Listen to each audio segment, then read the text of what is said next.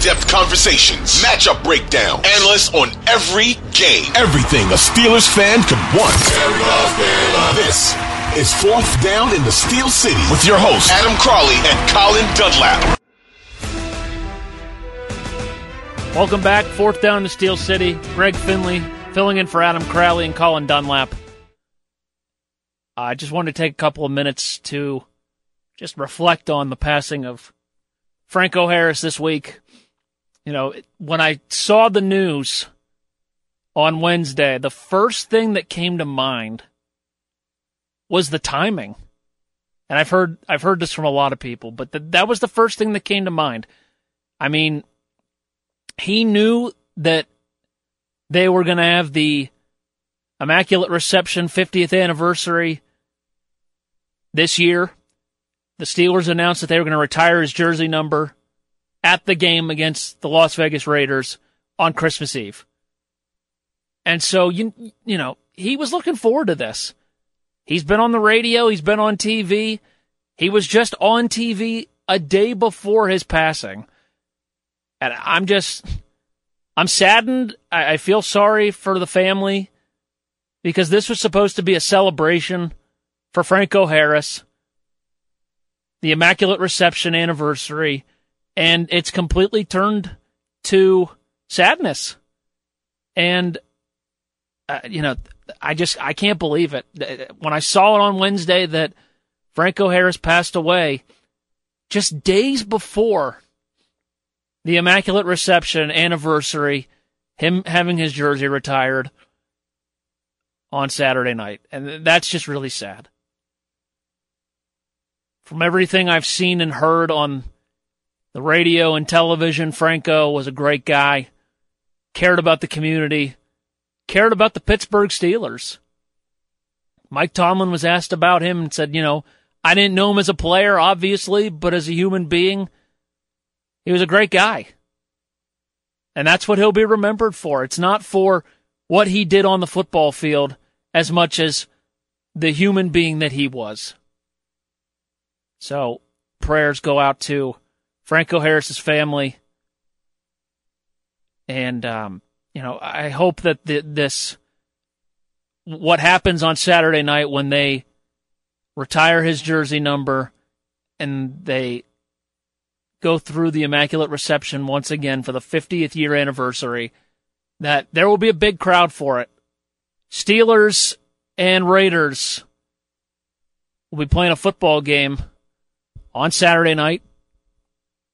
Going to be a cold one. It's going to be a really cold one. We're looking at two degrees at kickoff time, and it's going to feel like zero. So if you are going to the game,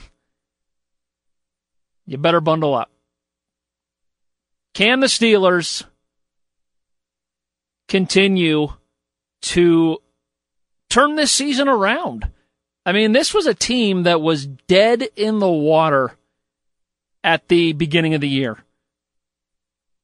At two and six at the bye week. They've turned it around. I get it. They're six and eight. They're looking at a possible losing season if they don't win the next three games. But if you were to tell me at two and six that they would win four of the next six against the Saints, Bengals, Colts, Falcons, Ravens, Panthers, you know, I don't know if I would have believed it. But that's the kind of team that these guys are. They're never down and out. They never give up. They never have a rebuilding season where you know, they're putting a 1 and 12 and 1 season together like the Houston Texans. They're not that kind of team. So I'm expecting the Steelers to be ready for this game, to win this game, and to continue on the path of, hey, they'll be at 7 and 8. They got a shot at still having a winning season. The Vegas Raiders, 6 and 8 as well. It's been a weird year for them with a couple of games they should have won that they completely let get away from them. A game where they got blown up by the Saints 24 to nothing. Uh, the game against the Cardinals, which was just insane, where they let Kyler Murray and Arizona score 22 unanswered in the fourth quarter. and overtime to win that game 29-23. It's been a weird year. This was a team that had some high expectations. They went and got Davante Adams. They had a good quarterback in Derek Carr.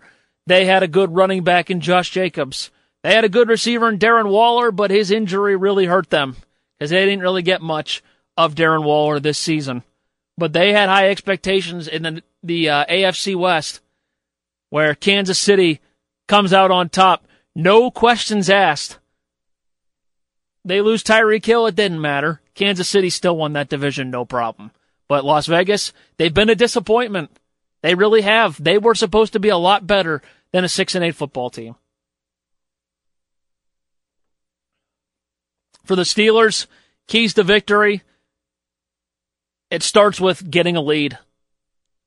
When the Steelers get a lead, they're able to control the game the way they want to. They did it against Carolina. They get a touchdown. The game is up 7 nothing. Carolina ties it. Steelers get another touchdown. Steelers get another touchdown. They're up 14 and they're controlling the game the way they want to. Do you remember that pl- that drive in the third quarter? I'm looking up at my TV thinking, "Wait a minute. Did Carolina have the ball and punt? Did they go 3 and out? Is this the same drive?" It was. They went 21 plays. They took almost 12 and a half minutes off the clock to open up the third quarter. That's unheard of. Can they have another quarter like that where I'm not expecting them to go 12 and a half minutes with the football, but if you can limit the Raiders offensive possessions, limit the amount of time that Josh Jacobs is going to get the football, limit the amount of time Davante Adams, Darren Waller are going to run for passes and you know, make plays. That's huge if you can do that. And it starts with running the football. You kill clock, you run the ball, they sell out for they sell out for the run, and that's whenever you work in the pass game. Diontae Johnson had 10 catches for 98 yards last week. He was the big he was the difference maker. Has Diontae Johnson taken a step forward? He didn't drop the ball. Has he taken a step forward where you know, if they sell out on George Pickens with double teams or double coverage and Diontae Johnson is open, you can get him the ball and he'll make plays with his legs and he'll be a good check down option whenever you got to throw the ball. So, you know, I think Diontae Johnson took a step forward in last week's game.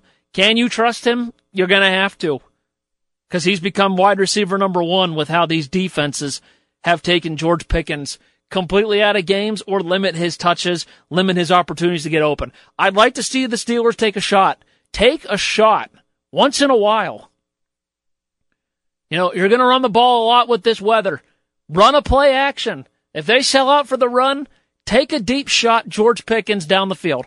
I can almost guarantee that Las Vegas is going to do it with Davante Adams because they always do it with Davante Adams. They take the deep shot. New England did a great job covering Davante Adams on the deep ball. He only had four catches for 28 yards. I mentioned that in the segment number one. I'm not expecting that to happen again, but you got to limit him as much as you can because he is a weapon and he will burn you. He's played in this weather. He's played in Green Bay his entire career until now. He knows how to play in this kind of weather.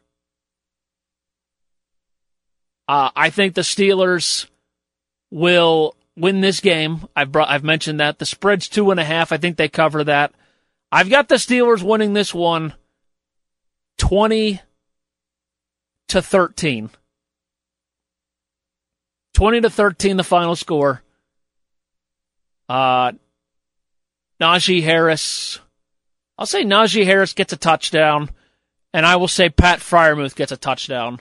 Two field goals from Boswell. 20 to 13, my final score prediction.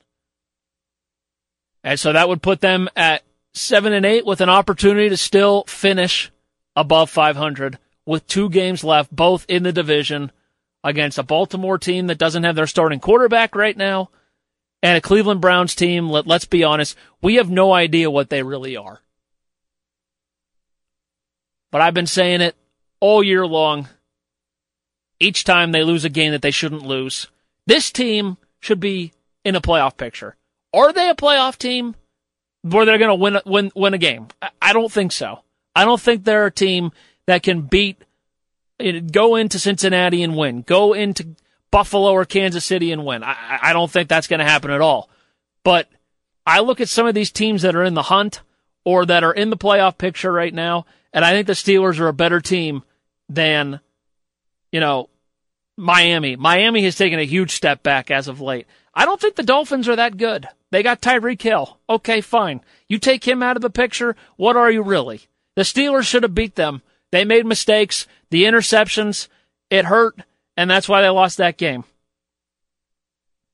But you look at teams that are in the hunt, New England, Steelers lost to the Patriots. They shouldn't have. They're a better team than New England. Jacksonville, ugh, it's a slippery slope. The Jaguars have been, you know, they're getting lucky that Tennessee's been playing so poorly that the Jaguars are still in the conversation to win this division, which is insane. The Jets, the Steelers lost to the Jets. They shouldn't have lost to the Jets. They're better than the Jets. Come on. Mike White or Zach Wilson, they're not better than Kenny Pickett. Stop. Las Vegas, I don't think they're better than the Steelers. Cleveland, I don't think they're better than the Steelers. These are all teams that are ahead of Pittsburgh right now. And if the Steelers just win two games, it looks a lot different at 8 and 6 than it does at 6 and 8. That's going to do it for me. Been filling in for Adam Crowley and Colin Dunlap here on Fourth Down in Steel City. Talk to you next week. Hopefully, talk about a win as the Steelers take on the Raiders on Christmas Eve.